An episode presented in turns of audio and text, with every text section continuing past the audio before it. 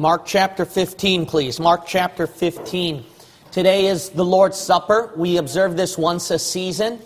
And I want to combine my preaching with the Lord's Supper. That way we could take some things to seriously remember on the sufferings of our Lord and Savior, Jesus Christ. So this is one of those series on my Lord's Supper sermon. And God led me to preach this one at Mark chapter fifteen, verse one through five.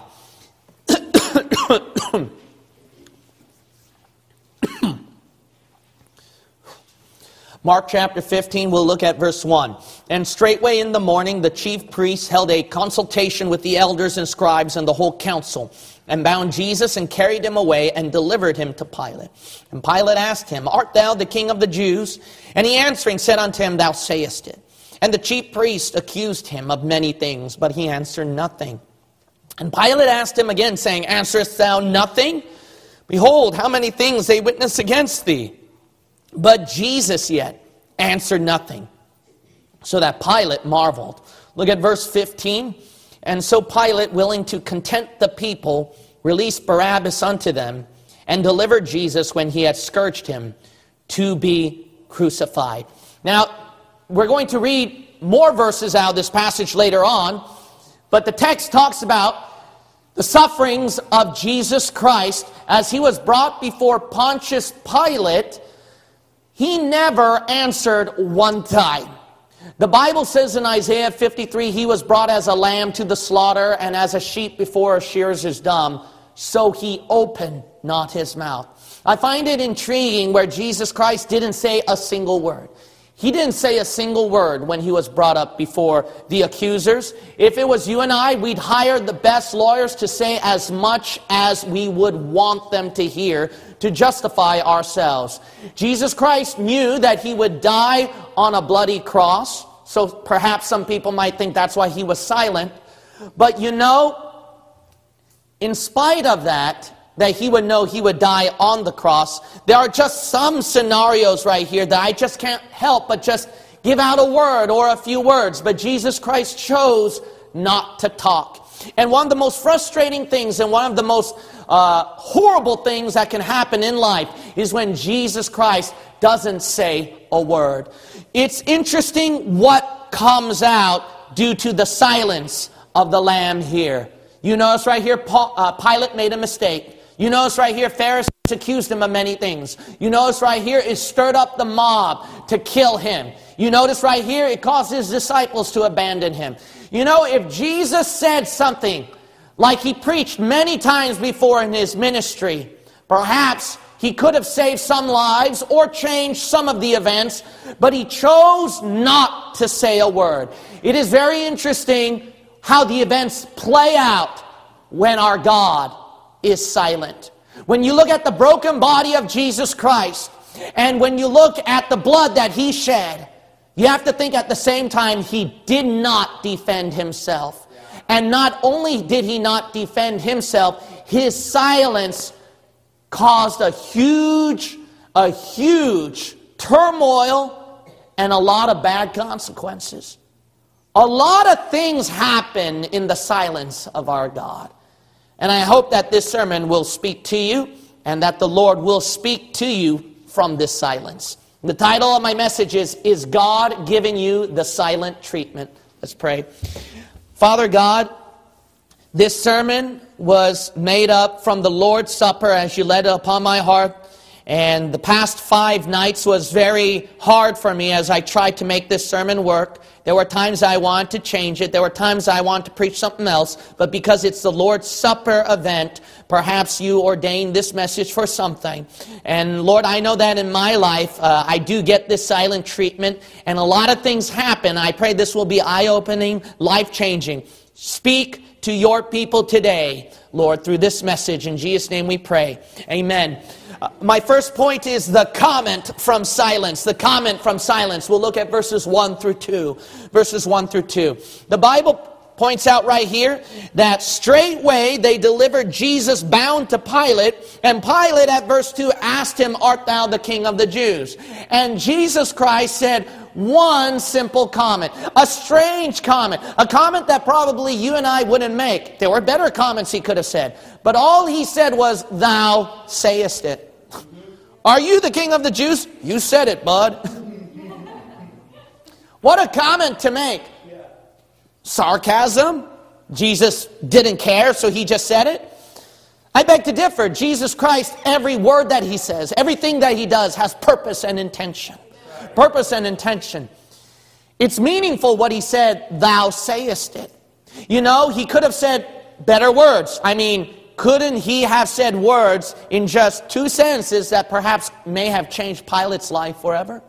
But he chose not to say those words. He didn't choose to defend himself or to convict Pilate. You know, he could have even just shut his mouth. You know that? I mean, that's what we get out of this whole passage. He was a lamb that was dumb. He didn't say a word during his treatment. But out of this, he just gave a little comment, "Thou sayest it." I mean, he could have fulfilled Isaiah fifty-three by not saying a single word. We know that Jesus Christ was silent throughout this whole time, but we notice sometimes he gave those little smart comments here and there. Brief, small, to the point comments that had purposeful intention. You know, it indicated something to Pilate. You said it. That question you asked. He was leaving it all on Pilate's hands to determine it for himself. When he asked, "Are you the king of the Jews?" You said it. Pilate was on to something. Jesus was indicated, "You're right about something." But he wanted Pilate to figure it out for himself. You know, quite often when we're going through the silence with the Lord and Jesus Christ is giving us the silent treatment, and then we ask him, "God, what about this? What about that?" And then God is silent. God is silent. But there is one remark that always comes out, even though you don't hear it audibly from God. It's all going to be on your hands now. You notice that whenever God is silent, he likes to leave things in our hands. He doesn't do anything about it because he wants to see what our reactions and what we will do from the silence. You notice what happened. Pilate's true stuff from the flesh came out because of the silence. If Jesus intervened, if God intervened with lightning from heaven, Pilate would have stopped. But God did not want to do that. He wants everybody to play out their free choice without him dabbling in anything. He wants to see what you will do from your free choice and that it will be all in your hands. What will you do about it? Pilate, we've seen the true intentions of his heart. He feared the people. He yielded to a bloodthirsty mob.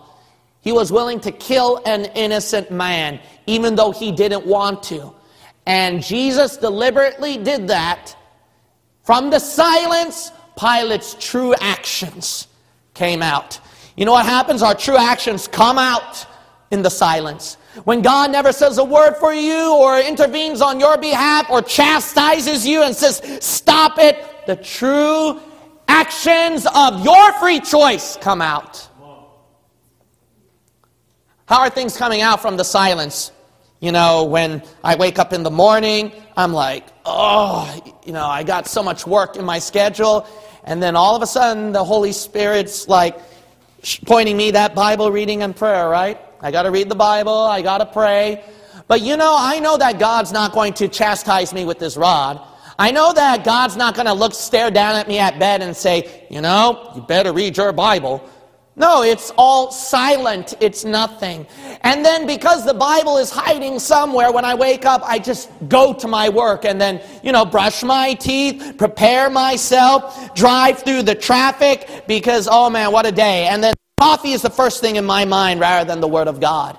And then I just go through the motions in the workplace. I want to get my job over with. And then here's lunch break and then no Bible reading.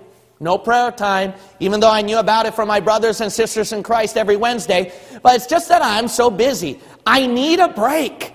I need that precious time to just relax and then to be able to go through the next hours of the workplace, the second half of the workplace.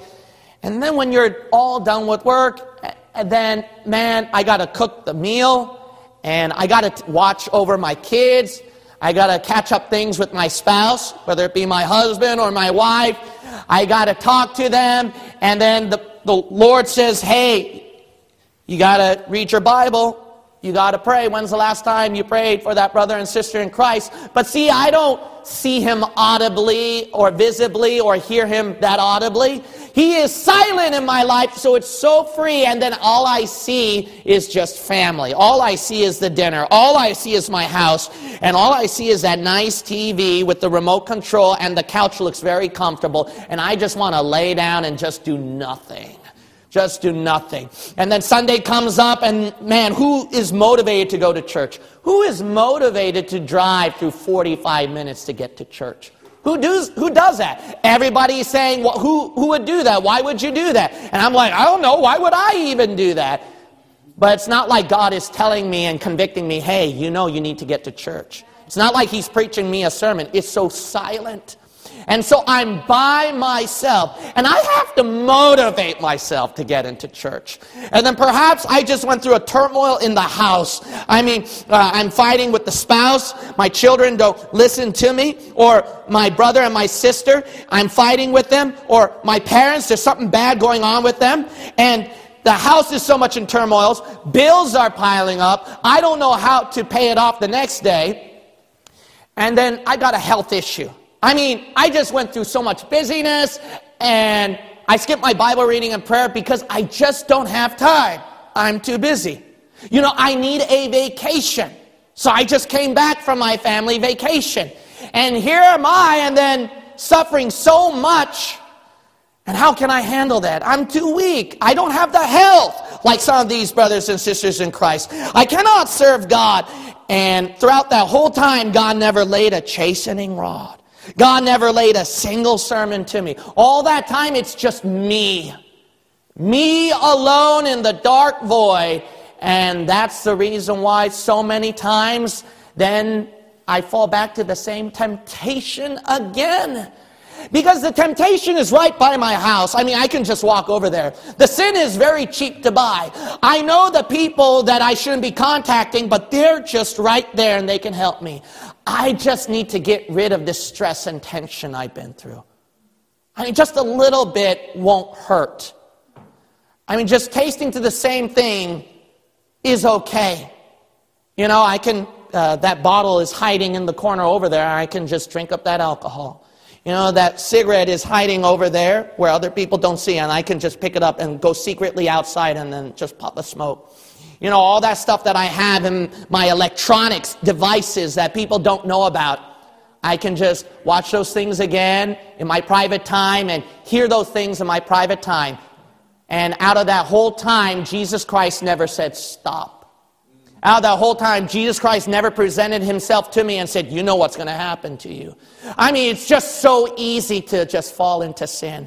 I don't have my, I don't have the Lord to motivate, to encourage me to serve God. Here am I in church. I'm clean. I'm not sinning. I'm serving God. I'm not neglecting the work of the Lord. Why? Because there is no silence here. But in the dark void of silence, I'm by myself. And all alone. And I just skip my spiritual duty over and over again. I mess up in the same sin over and over again. And I'm suffering something so much, but no one is helping me out here. That's what happens in the silence. My second point, the clamor from silence. The clamor from silence. If we look at verses three through five, notice right here that a huge clamor came out. The chief priests, they were accusing him of many things, but Jesus Christ never answered a word. You know, Jesus Christ, he could have shut up every single accusation. Didn't you know that? No matter how great those chief priests could have accused him with, Jesus Christ knew what to shut them up. Didn't we know about that passage at Matthew chapter twenty-two, verse forty-one through forty-six, for example, where Jesus Christ uh, answered their question, and the Bible says no man durst ask him a question from that day forward. You know, Jesus Christ knew how to shut them up. They said, oh, who, who sent you? Who do you think you're from? And then Jesus Christ said, the baptism of John, was it from heaven or of men? Weird question. And the Pharisee says, we can't say a word. We won't say a thing. And Jesus said, neither will I tell you anything either then. See, Jesus knew how to shut them up. But Jesus Christ, he didn't. And the result, what is the result when Jesus does not say a word? The Bible says many accusations. Many accusations. When Jesus Christ is silent in your life, the result guarantee is many accusations. You know, isn't life too hard to serve God? I mean, you've given it your all and, you know, God don't seem to appreciate you. People don't seem to appreciate you. And, you know, there's no one over there to help you out.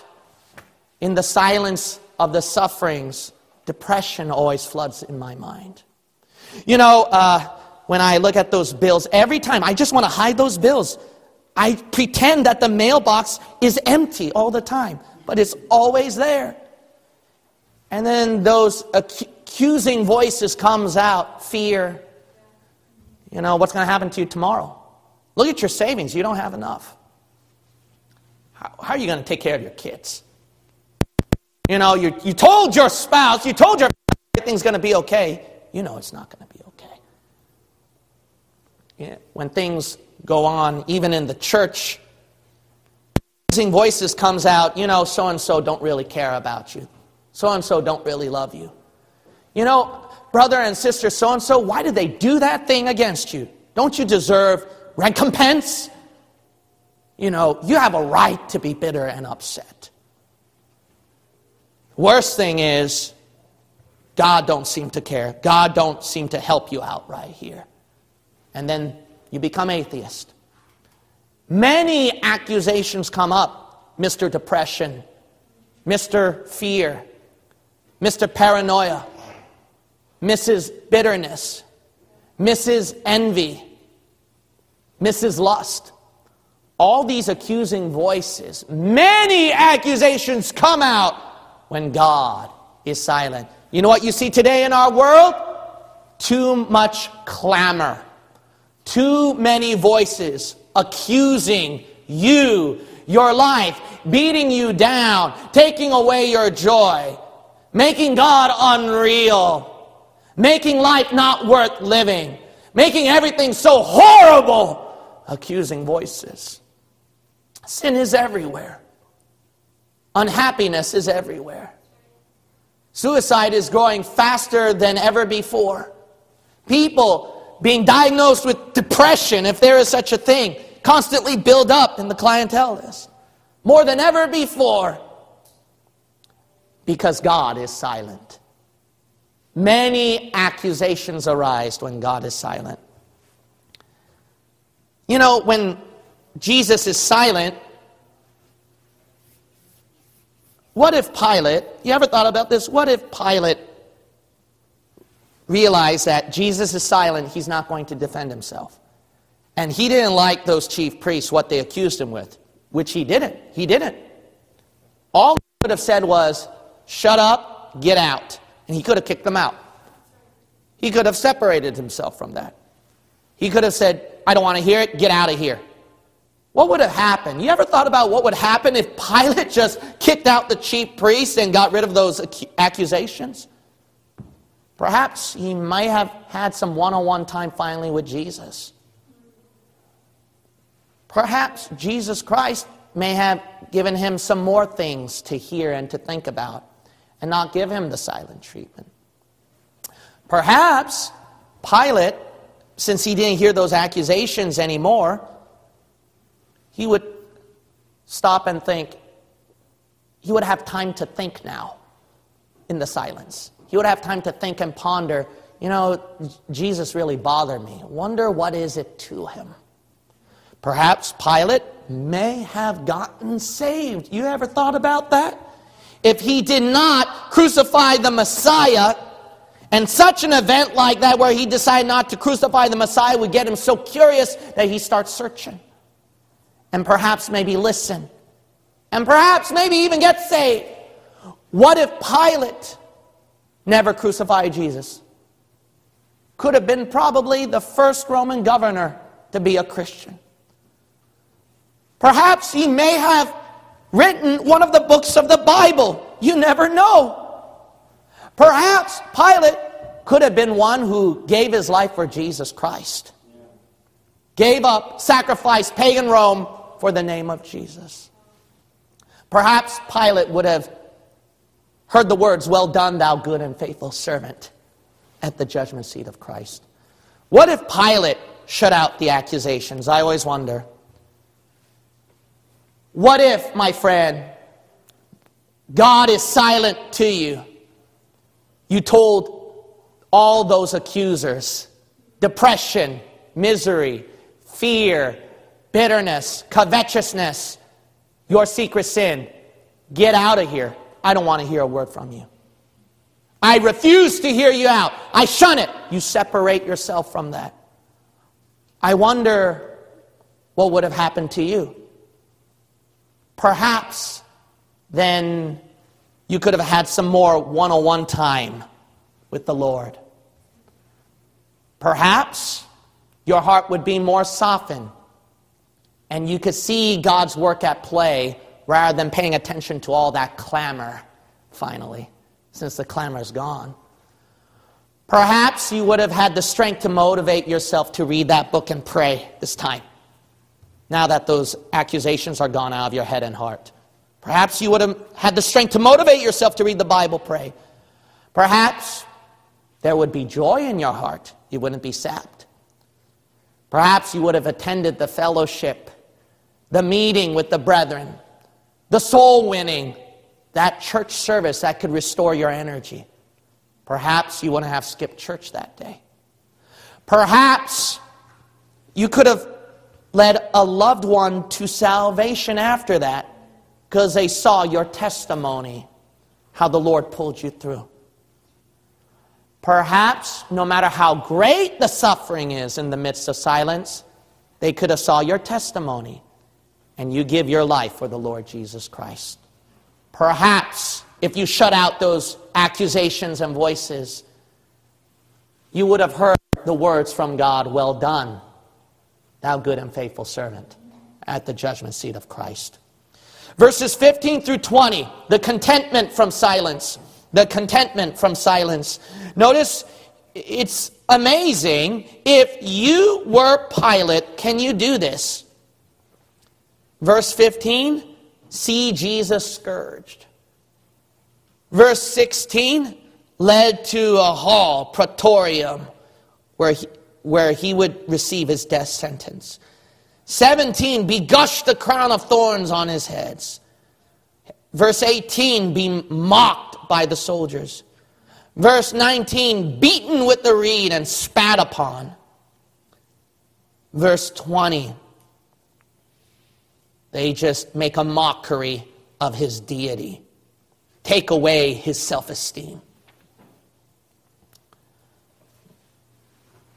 If it was an innocent man right in front of you, do you have the heart? How can you be comfortable seeing an innocent man whipped, scourged with a cat o' nine tails? And that cat o' nine tails rips up the flesh in half and muscles are torn apart and arteries sliced wide open. Imagine you were the one that gave that sentence. Imagine if you were Pilate that said, "Let him be beaten. Let him be whipped." How can you be comfortable with that? No way, right? Wouldn't you go through sleepless nights remembering that you are the one that gave the order where the soldiers can gush the crown of thorns on Jesus' head? And those eyes are looking at you with such compassion and pity. And then the blood streams down his head as he is writhing in pain. How can one be comfortable when those spikes are thrust through his hands and his feet and he's hung naked? And all the people mock and make fun of an innocent man that you said, "Let him be crucified." Your conscience feel comfortable with that? I don't think so. I think not. If you were Pilate, there is no way you would do something like that. No one can ever have the heart to do that to an innocent man, would you? It's amazing what Pilate was willing to go through. For what? Verse fifteen, willing to content the people. All of that for willing to content the people. Verse fifteen, scourged, willing to content the people. Verse seventeen, gushed a crown of thorns. Why? Willing to content the people.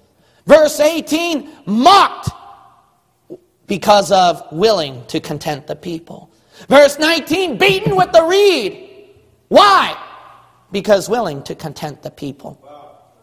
I find it interesting that in the Bible, when the Bible mentions about people, it calls it one word, flesh. You read, ever read the book of uh, Genesis chapter seven about Noah? And all flesh died. Whenever the Bible says people, it replaces the word with flesh. Amazing what you're willing to go through when you're willing to content the flesh. Wow. Come on, preacher. It's amazing what you can go through with sleeping comfortably every night when you're willing to content the flesh. My friend, didn't you know you are that Roman soldier? You may not have physically beaten him, but you got to realize Jesus did not have to go through that if it weren't for your sins. See, Jesus Christ was whipped, beaten, nailed. You know that. I don't have to tell you that because of your sins. Your sins put him there through that bloody mess. It's because of you. Your sins caused him to go through such awful suffering. He died for past, present, and future. Knowing the future sins some of you will commit after this service is over, Jesus Christ said, I'm going to be beaten for that. How can one go through night after night, sleeping so comfortably, knowing that he was the one, he or she was the one who gushed the crown of thorns on Jesus' head? Why? Willing to content the flesh. All because of willing to content the flesh. Amazing how you can keep falling back into sin and beat up Jesus Christ, all because of willing to content my craving flesh. Amazing that you would neglect your service, skip that spiritual duty for God, and let Jesus Christ be tortured in half, torn apart, just because willing to content the flesh that's so tense, that don't have time, it's too tired. It's amazing how many people would bail out on church, bail out on the Lord, and not have a compassion for souls burning in hell for eternity, that they wouldn't have the courage to pass out just one little track or attend one soul-winning event because of willing to content the flesh. It's amazing what strides people will go through because of willing to content the flesh. You know why you can live every day without your conscience bothering you, knowing about the Lord's Supper, Jesus' broken body, his blood that he shed, and you can still be comfortable sitting here and that don't bother you, that you are the one that did all this to him. See this? You know why we have this memory, this remembrance? Because of you. You are the reason why we have to have this. All because you all were willing to content the flesh. My, what I want to mention is Jesus Christ, as he went through that awful beating for our sins, all because you're willing to content the flesh.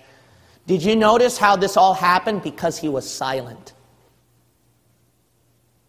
When Jesus Christ is silent, the dark parts come out, the true stuff come out of your flesh and your mind and heart. All in all, what you will realize is, all I wanted to do was to content my flesh. That's what it all comes down to when Jesus Christ is silent. Why? Because, number one, God is not putting you under pressure with intervening. He's not saying, I'm going to, hey, you see this uh, chastening rod, it's going to hammer you. You see that? You're not scared of that? No, it's because of that. It's silent. That's why we're willing to content the flesh. You know why? You're able to beat Jesus Christ with a cat o' nine tails, nail him on a cross naked, without your heart moved or bothered, because his cries are silent. His tears are silent. As he's so much in agony, writhing in pain, it's silent. That's why you can keep beating him up. You don't hear him crying. You don't hear him yelping. You don't hear him saying, it hurts so much. Why are you doing this to me? Don't you know I'm just, I just love you? And I just want to help you. Why can't you just yield to my spirit? I, you don't hear that. As he's in agony and in pain, his silence makes you willing to content the flesh. My fourth point is the circumstances from silence. The circumstances from silence. In verses twenty-five through thirty-two, you'll notice right here that after Christ was hurt and tortured and beaten, and he didn't say a word, during his silent moment as he was undergoing torture and pain, there are three participants you can notice. Who are those three participants? Well, the first one is verse twenty-six. Notice the, this participant said good things about Jesus Christ. This is the King of the Jews. But didn't do anything to change his life. You know, after Jesus Christ is bloodied up and beaten, you know what you do during the silence of Christ? Jesus Christ died for my sins. Amen. Praise the Lord. I'm a Christian. I'm a Bible believer. Yeah, that was good preaching. It, it helped me change my life. You say good things, but you don't really do anything about it.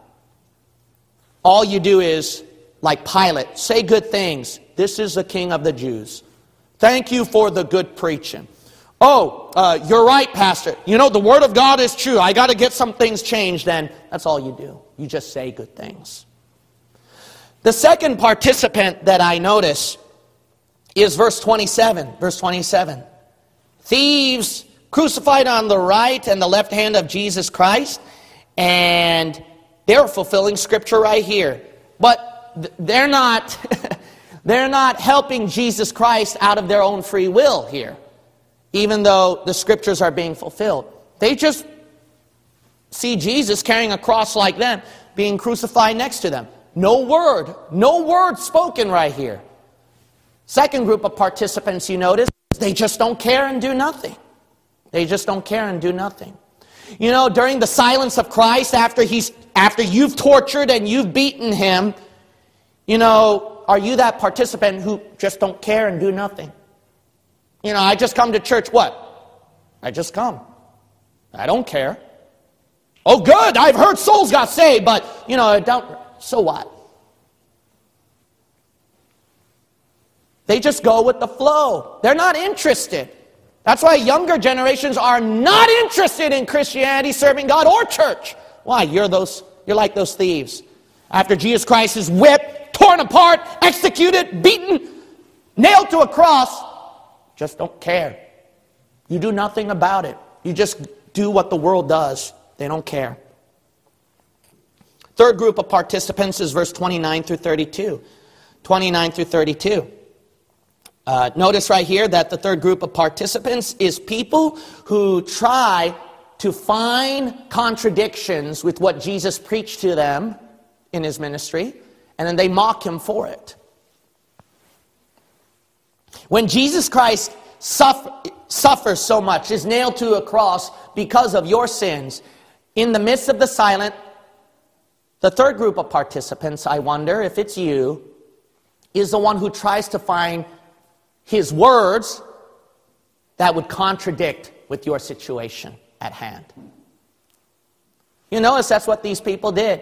At the situation at hand, Jesus couldn't save himself, he couldn't rescue himself, and those people mocked Jesus Christ and remembered the words he preached and tried to use them to contradict what was going on currently with the situation at hand. Are you that type of person? You know, God said He would provide my needs, but I don't see anything like that. And are you that person who's looking at the situation at hand and finding His words to contradict with it? You know, I heard that sin would have a price. I would reap what I sow, but I'm enjoying a good time. I don't, uh, you know, that preacher's full of himself. You know, I mean, the Bible, I mean, God mentioned this. Come on, so what? Are you trying to look at the situation at hand and make it contradict what God said? That's what happens in the silence of our suffering Christ, is people focus on situations that contradict God's words. Are you that person? But didn't you know that from these passages, from twenty-six through thirty-two, there is a fourth participant? You might say, Pastor, you covered all the participants right here. I don't see anyone. Uh, you covered every single area. There's no one. Who's the fourth participant? Well, take a look. Look carefully. I wonder if you can guess who the fourth participant would be. He's actually not up, uh, not in this scenario, but being played out. The Scriptures, verse twenty-eight. The Scripture was fulfilled. You know, during the silence of Christ, there is always another participant, even though you don't think he's part of the situation, the scenario going on. And that is the Word of God. You know, the Scriptures cannot be broken. You know, no matter how bad it, things were during the silence of Christ, the Scriptures never got broken. No matter how bad the torture Jesus Christ had undergone, the Scripture was never broken. broken. My friend, I want to tell you this, even though in the midst of that silence, Jesus Christ is beaten, whipped, tortured, and you may be one of those participants who let Him down. I want to tell you something. There's another participant at play, and that is the Word of God, and it can never be broken. My friend, I want to encourage you that no matter how bad things are going through in life, or how much you let God down, or how much of a failure you are, how much you've beaten up Jesus Christ, you can never break the Scriptures, and it will always be true. The Scripture says there is cleansing blood for forgiveness if you would just confess. No matter how bad you are, the Scripture cannot be broken, and it's proven true. No matter how many times you fail God and made a mistake and you feel like you can't turn back the clock, remember this, the Scriptures cannot be broken with Romans eight twenty-eight, and God can work it for good. You know, no matter how many times that you felt like that, you're too weak, that you never have the strength, the situation is hopeless, what can be provided? What? Who can provide the situation? The Scriptures cannot be broken, and the Bible says, my God shall supply all your needs according to His riches in glory by Christ Jesus. It don't matter about your feelings. It doesn't matter what you think. And it doesn't matter even if you can prove me wrong. You cannot break the Scriptures, and God's promises will still undergo in your life. No matter how the circumstances come out, the Scripture cannot be broken. What God says to His child who may be a Laodicean, I love you.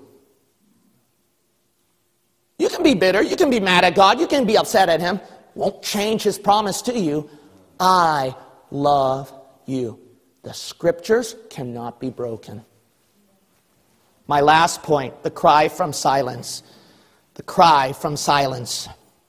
Verses thirty-three through thirty-nine, you'll notice right here that Jesus Christ gave a cry from His silent sufferings. He cried out in verse thirty-four, my God, why hast thou forsaken me? He cried out in verse thirty-seven, perhaps it was, it is finished. But that's what converted the centurion at verse thirty-nine. That's what, uh, in verse thirty-six, softened the person's heart to give him a sponge full of vinegar to drink. Jesus Christ is the greatest preacher that you'll ever hear, correct? He could probably fill up the altar calls so easily. But you notice in his three and a half years of ministry, he could not change or reach the hearts of these people. But isn't it interesting that his silence of suffering was what finally reached the heart of these particular individuals, where they could say, truly, this man was the Son of God. Jesus didn't give a three-point outline. Jesus Christ didn't pull up a, a last-minute illustration, tear-jerking illustration. He didn't pull up a George Whitefield sermon. It was just a silent suffering. That reached the heart. That reached the heart. The Bible says that actually we all share in that power. We all share the silent sufferings of Christ. The Bible says in Second Corinthians one five, "For as the sufferings of Christ abound in us, so our consolation also aboundeth by Christ." You know, I don't mean this in a blasphemous way, but it's actually very true if you look at people's lives.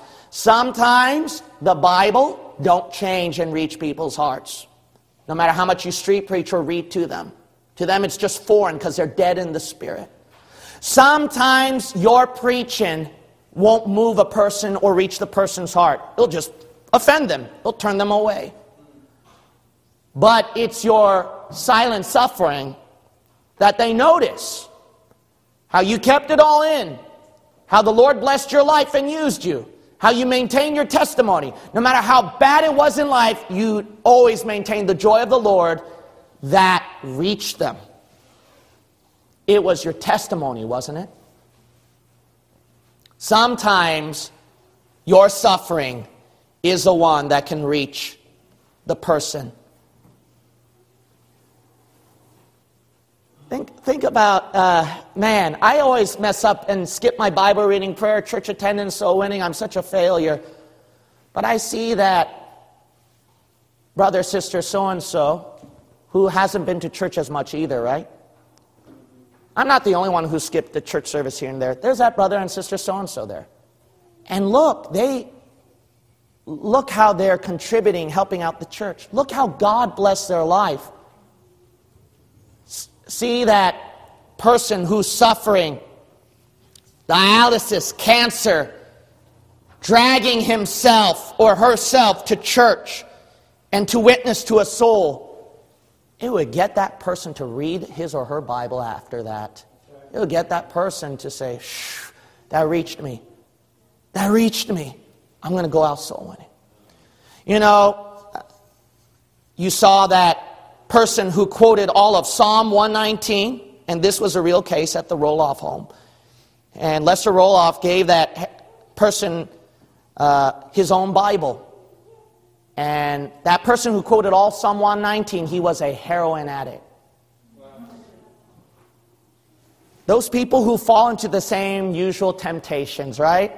The same sins. When they see the suffering of that person, what that person overcame, they're like, you know, I think it's time that I start memorizing the scripture. I think it's time to encourage myself. I can kick this. I can beat it. I failed over and over again, but, you know, if God can use that person, God can use me too. You know, it is those uh, hundreds of Christian men and women who might be taking care of a ministry, and they had very few numbered people. They've been betrayed, they went through splits, and they went through tears and hardship. And here you are discouraged with your own suffering, but when you talk to that discouraged Christian who went through something similar or worse than you, you go, you know, it's, it's reaching my heart. You reached me. You reached me. Thank you. You know, this preaching may not have reached you. And that's okay. That's okay. Who is Jean Kim anyway, right? Just a blunt instrument. This preaching may not have reached you. But have you thought of that brother and sister in Christ who went through something similar like you? Who is suffering something, and how that person is still in church, still dragging himself or herself to fellowship with the brethren, to be with them, still trying to, look, I'm going to come to the altar the thousandth time again and go back and fight my sin again. Yeah. You ever saw that uh, discouraged brother and sister in Christ whose testimony or whose story you know that is in a dark place, but they're not giving up and they're surviving? Doesn't that make you want to read the book this time? Make you want to, you know what? Maybe I can, these things I'm going through, they're little. They're little. This preaching may not reach your heart. I may never reach your heart, no matter how great I preach to you.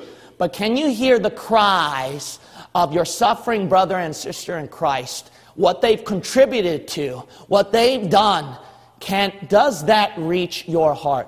Think of that brother and sister in Christ. Will you please think about that brother and sister in Christ and think about what they're going through, what they've undergone to help you, what they're gritting their teeth to minister to you. Too much we look at ourselves, and you have to look at the others here who are just suffering. Hey, you're not the only one being attacked by Satan. So is that brother and sister around you. You're not the only one having a bad day. So is that brother and sister next to you. You're not the only one with financial trouble, health trouble, house problems, family problems, uh, mental problems, church problems, and other problems. There's a brother and sister in Christ. There are brothers and sisters in Christ with yeah. you. Do they reach your heart, or do they not speak to you? Do you silence their cries like you've done with Jesus Christ? Do their cries reach you? Is it reaching you now? Is their cry reaching you now? Let it reach you. Every head bowed and every eye shut. Is it reaching you? Forget what I preach. You don't have to uh, forget what I preach. What about the cry? What about the cry of your brother and sister in Christ? What about their cry? What they're going through? What they suffered so that you can come to church today? What they prayed, what they gave an offering, what they've done for this meeting, what they've done to help you. Are they reaching you? Does, does their cry reach you? A pastor don't just preach this sermon because he has the luxury, because everything's good, because he undergone something bad too, something horrible as well. It doesn't have to be my preaching, but at least my intention, my suffering. Did it reach you? Did it reach you? How much more did Jesus Christ suffer for all of us? Does his suffering reach you?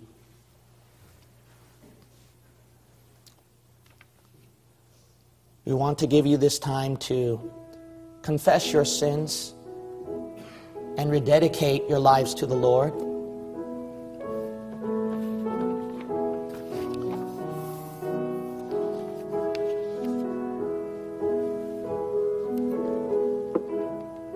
As we partake in the Lord's Supper together, it's important that your sins are confessed and covered under the blood, so that the bread and the juice that we partake can be taken in more seriously, more freely. Please confess it now. Take this time to confess some things on the altar. Perhaps some of you, you just need to be reached. You just need to be reached. This church didn't come out like this. People didn't come here just like this. It's a culmination of brothers and sisters, of their sweat, their tears, their suffering, what they went through in their homes, in their private lives, in the darkness of their bedroom that you and I don't know about, is what culminated to this church meeting today. That's our fruit. That's how we can support Campaigns for Christ. That's how I can preach to you this message. That's how we got this building. That's why we were able to get a full house. It's because of people who went through the cries of suffering, and it brought this fruit. Does that reach you? Does that reach you? They've done this to minister to you. They've done this to help you. You do not want to take that for granted. Like a spoiled American, we take everything for granted, and we don't know what the tears, the sweat, the pain that they have undergone to give us this day, this very moment, this altar call. Yeah. Let it reach you. Let their cry, let the cry of their suffering reach you. Let the cry of Jesus Christ reach your heart. Let his cry reach your heart.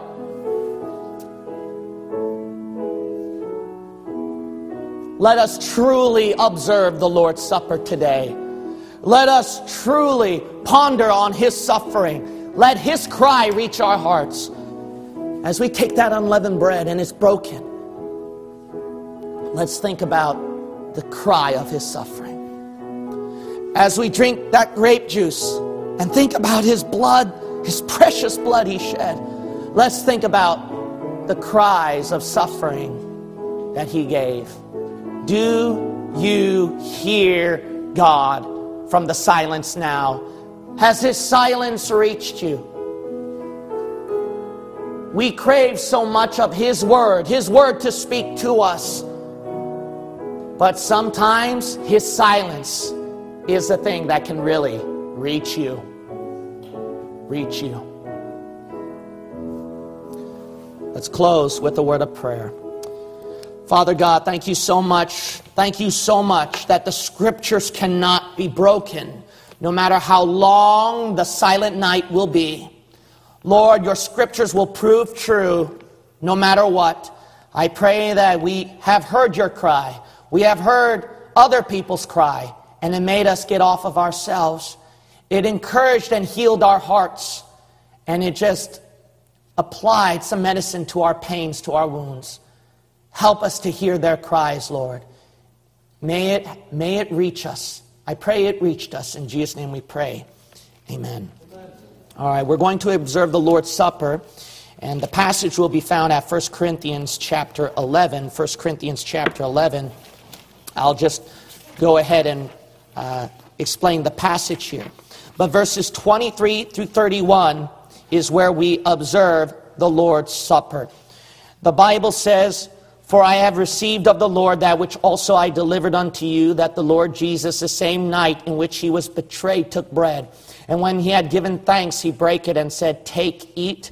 This is my body which is broken for you. This do in remembrance of me. After the same manner also he took the cup when he had supped, saying, This cup is the New Testament in my blood. This do ye as oft as ye drink it in remembrance of me. For as often as ye eat this bread and drink this cup, ye do show the Lord's death till he come. Wherefore, whosoever shall eat this bread and drink this cup of the Lord unworthily shall be guilty of the body and blood of the Lord. But let a man examine himself, and so let him eat of that bread and drink of that cup. For he that eateth and drinketh unworthily eateth and drinketh damnation to himself, not discerning the Lord's body. For this cause many are weak and sickly among you, and many sleep. For if we would judge ourselves, we should not be judged." In this passage that I have read is a classic text that explains everything you need about the Lord's Supper. I would like to ask Brother Sean and Brother Joseph to come forward to be our ushers. The meaning of the Lord's Supper is to simply observe his death, to remember his death. The body pictures, the bread pictures the body, the grape juice pictures his blood. It's important to understand we do not believe in the Catholic Eucharist in any way or form. This is not his physical flesh and blood. This is not his physical uh, blood. This is, we must understand, just a picture, a picture. If you don't understand that, I, I guarantee you this, your child understands that. Your child understands what they're going to eat is going to go down in the toilet after that. So it is not something where you think it is literally the body and blood of Jesus. Everyone should know that by common sense. It is a picture, however. It also is practiced till he comes again. We do this until he comes for us one day and takes us up to heaven. And Jesus said, "This do oft as ye drink it until I come." Until he comes for us. The requirement for this Lord's Supper is that you have to be saved. And we also believe in this church that you have to be water baptized. So it is important that you are saved, that you got baptized in this church so that you can partake in this Lord's Supper. Uh, the verses for it, you can ask me later on if you have questions on that. But it's important that if you have not gotten saved first, then water baptized, please remember this. If you got genuine, real salvation first, all right? And then you got properly water baptized by immersion after that, you may partake in this. But if you did not, we ask that you forego this. You do not take this with us, because we take the Lord's Supper seriously. It is actually very serious that people can die if they don't take this properly. People can get sick, because that's what the Bible said from the passages that we read. So it's important that you confess your sins. So if there's any sins that you did not confess, which is why we had altar call earlier, if you confess your sins properly, then you can partake in the Lord's Supper rightly.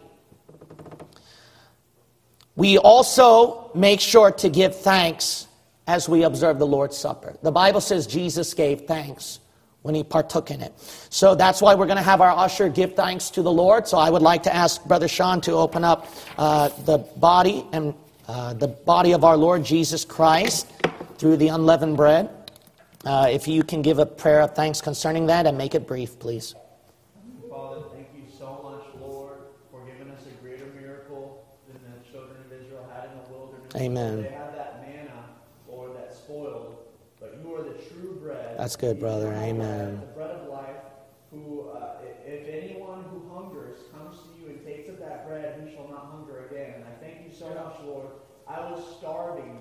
Yes. I was confused. I was on my way to hell. I didn't know what was going to happen to me. And it wasn't until that day that I finally tasted of that true bread from heaven, and I saw how good you are, Lord. And I've been fed ever since, Lord God. Thank you so much for giving us the truth, for Amen. Breaking your body so that Amen. We could have life, Amen. Um, and, and giving us a way to where we could go to heaven. Uh, and, and please, Lord God, just uh, ha- have us to remember not just this bread that you did for us, but remember to give it to other people. Yes. Lord, to tell them about this bread, Lord, until you come. In Jesus' name I pray. Amen. Amen.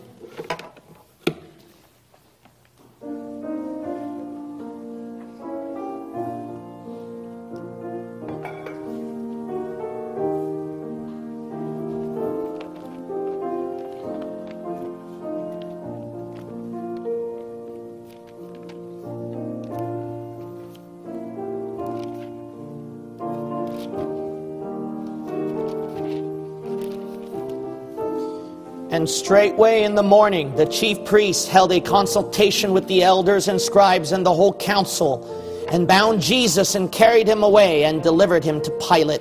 Pilate asked him, Art thou the king of the Jews? And he answering said unto him, Thou sayest it. And the chief priests accused him of many things, but he answered nothing. And Pilate asked him again, saying, Answerest thou nothing? Behold, how many things they witness against thee. But Jesus yet answered nothing. So that Pilate marveled. Now at that feast he released unto them one prisoner, whomsoever they desired. And there was one named Barabbas, which lay bound with them that had made insurrection with him, who had committed murder in the insurrection. And so Pilate, willing to content the people, released Barabbas unto them, and delivered Jesus, when he had scourged him, to be crucified. And the soldiers led him away into the hall called Praetorium, and they called together the whole band.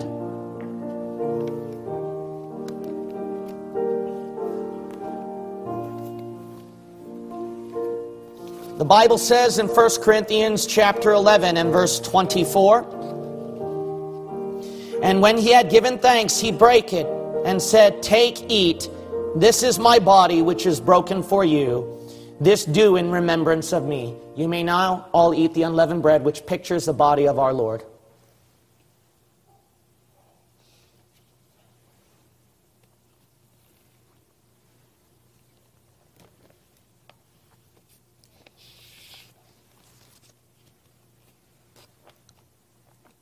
I would like to ask Brother Joseph to give a very brief prayer on the grape juice that pictures the blood of our Lord Jesus Christ.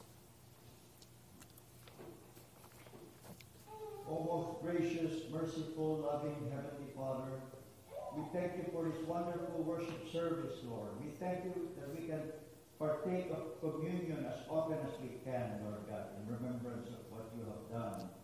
We thank you for your blood that was shed for the forgiveness of our sins.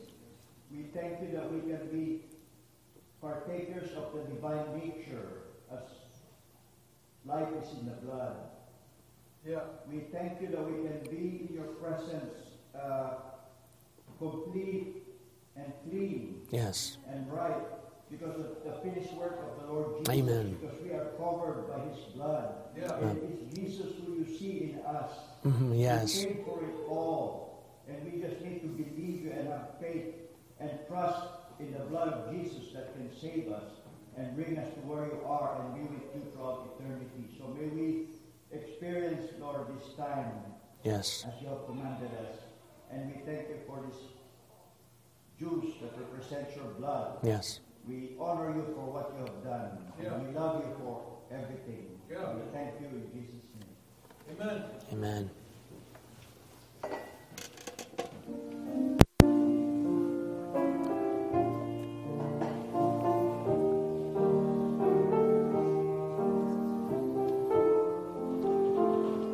Amen. And they clothed him with purple and platted a crown of thorns and put it about his head and began to salute him, "Hail, King of the Jews." And they smote him on the head with a reed and did spit upon him, and bowing their knees, worshipped him. And when they had mocked him, they took off the purple from him and put his clothes on him and led him out to crucify him. Let Christ, the King of Israel, descend now from the cross, that we may see and believe. And they that were crucified with him reviled, reviled him. And it was the third hour, and they crucified him. And the superscription of his accusation was written over the King of the Jews. And with him they crucified two thieves, the one on his right hand and the other on his left. And the scripture was fulfilled which saith, "And he was numbered with the transgressors." And they that passed by railed on him, wagging their heads and saying, "Ah, thou that destroyest the temple, and buildest it in three days, save thyself, and come down from the cross." Likewise also the chief priests mocking said among themselves with the scribes, "He saved others, himself he cannot save." And at the ninth hour Jesus cried with a loud voice, saying, "Eloi, Eloi, lama sabachthani," which is being interpreted, "My God, my God, why hast thou forsaken me?" And some of them that stood by when they heard it said, "Behold, he calleth Elias." And Jesus cried with a loud voice and gave up the ghost. And the veil of the temple was rent in twain from the top to the bottom. And when the centurion which stood over against him saw that he so cried out and gave up the ghost, he said, "Truly this man was the Son of God." The Bible says in the book of Matthew chapter twenty-six and verse twenty-seven through twenty-nine, "And he took the cup and gave thanks, and he gave it to them, saying, Drink ye all of it, for this is my blood of the New Testament, which is shed for many for the remission of sins. But I will say unto you, I will not drink henceforth of this fruit of the vine, until that day when I drink it new with you in my Father's kingdom." You may now all drink the new wine that pictures the blood of our Savior. I would like to ask the ushers to collect the cups. The rest of you, if you'll take out your blue hymnal, please, to two eighty-nine. two eighty-nine. Page two eighty-nine. This is the first time this church will sing this song. Some of you know this song. It's a famous hymn. Others may not. So we will sing it to the best of our ability. Page two eighty-nine in your blue hymnal, "O Sacred Head Now Wounded."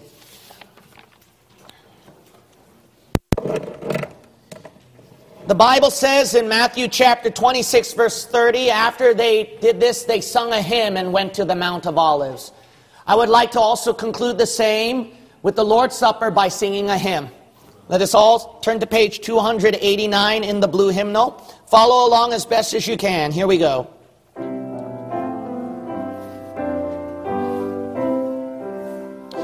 Rose. sacred head now wounded, with grief and shame weighed down, now scornfully surrounded,